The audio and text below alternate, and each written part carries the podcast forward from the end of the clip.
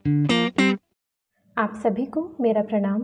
मैं कविता शर्मा, आप सबका स्वागत करती हूँ फिर से चिंतन मनन के एक और नए एपिसोड के साथ। वॉट इज़ लेटिंग गो तो आज का हमारा टॉपिक यही है letting go let it all out Hindi में हम इसी को निष्कासन भी बोलते हैं मतलब कि बाहर निकालना। क्या बाहर निकालना? इमेजिन कीजिए कि आपको किसी ने एक गिलास पानी का हाथ में रखने कहा है। एक घंटा आपने रखा कंटिन्यूसली फिर दो घंटा, तीन घंटा, चार घंटा। हाथ में दर्द होगा या नहीं? होगा ना। कंटिन्यूसली एक ही पानी को, ग्लास के पानी को हम बिना नीचे रखे हाथ में लिए रखेंगे तो दर्द तो होगा।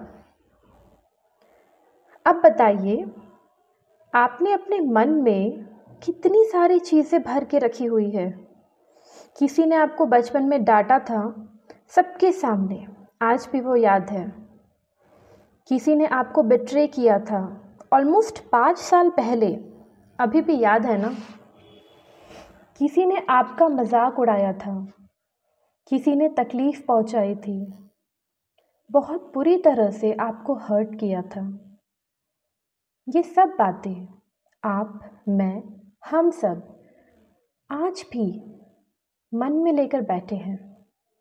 अपने मन को भारी करते जा रहे हैं, लेकिन कब तक हंसना भूलते जा रहे हैं, खिलखिलाना भूलते जा रहे हैं, क्योंकि पुरानी चीज़ों में आज भी अटके हुए हैं। सो यू डिसाइड अपने आप को इन सब बर्डन से खाली करना है या और बर्डन्स डालते जाना है अपने मन के ऊपर, अपने ऊपर। You decide now decide to let go anything and everything that is keeping you away from your own happiness